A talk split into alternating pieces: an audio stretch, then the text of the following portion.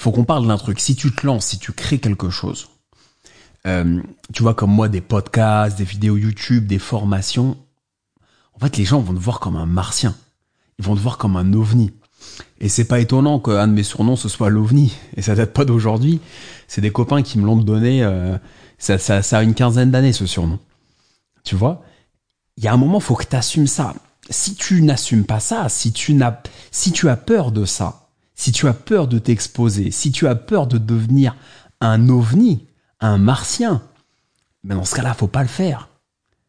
Tu vois, c'est très français de euh, cette, espèce de posture où faut être dans, le moule, où faut être dans le rang. Faut pas qu'une tête dépasse. C'est comme à l'école, tu sais, le rang, il doit être bien carré.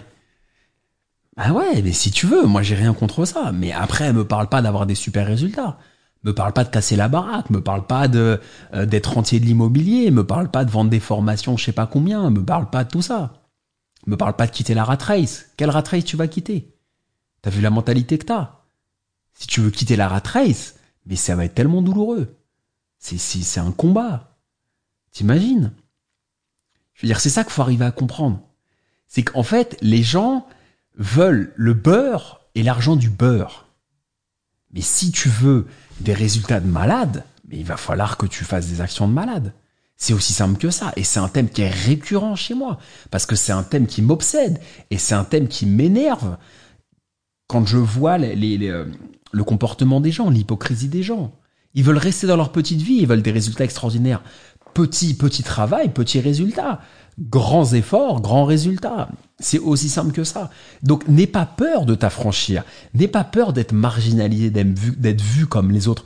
Tu crois que Gary Vaynerchuk, tu crois que Grant Cardone, tu crois que Robert Kiyosaki, ils ont pas de haters. Tu crois qu'ils sont pas vus comme des martiens, tu crois qu'ils sont pas critiqués par leurs femmes, par leurs amis, par leur famille, par leurs clients, par leurs prospects, par leurs concurrents, toute la journée si t'as pas de haters, s'il y a pas de gens qui te disent ouais j'aime pas ce que tu fais, s'il y a pas de gens qui mettent ce fameux dislike sur YouTube, tu sais moi quand je publie une vidéo il y a toujours un couillon, il y a, toujours un frustré qui met un dislike, mais je suis pas le seul, mais il y en a toujours un qui met un dislike, je me dis mais celui qui met un dislike elle est comment sa vie? Elle est comment? Est-ce qu'il crée des vidéos? Est-ce qu'il fait un daily podcast? Est-ce qu'il lance des projets? Qui est cette personne qui met un dislike? Qu'est-ce qu'elle a dans la tête pour se réveiller, pour voir une notification de quelqu'un qui poste une chaîne YouTube à laquelle il est abonné, parce qu'à chaque fois le dislike c'est quand il y a une nouvelle vidéo, donc la personne elle est abonnée. Donc tu t'abonnes à quelqu'un pour dislike à chaque fois. Tu, vois le, le process, le process de malade, de frustration extrême. En fait, ces gens-là sont plus à plaindre qu'à blâmer. Il faut plus les aider, il faut plus les comprendre, il faut plus avoir une oreille attentive, être dans l'empathie que dans la critique. C'est ça la finalité à retenir. Donc n'aie pas peur d'être un martien, forcément. fatalement, tu vas être critiqué. Fatalement, euh, euh, moi, il y a des gens, tu vois, qui regardent mes trucs, qui me disent mais je comprends pas, c'est quoi le but, c'est quoi le, c'est quoi la finalité, c'est quoi le, euh, ouais, tu donnes, tu donnes des leçons, mais, mais, mais, alors, déjà de un, c'est pas, je donne pas de leçons.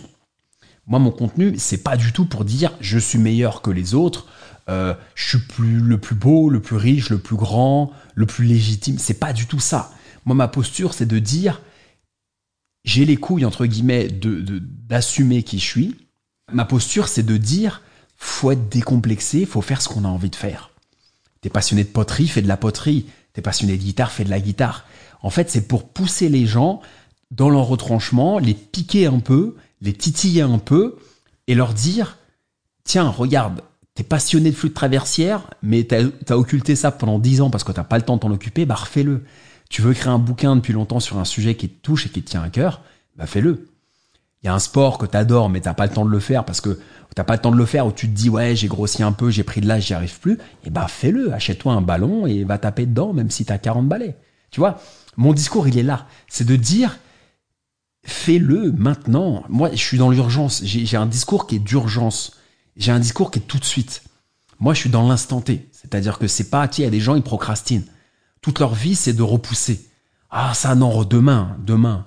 Et puis demain, puis en fait, le demain se transforme en une semaine, un mois, un an, dix ans et toute une vie.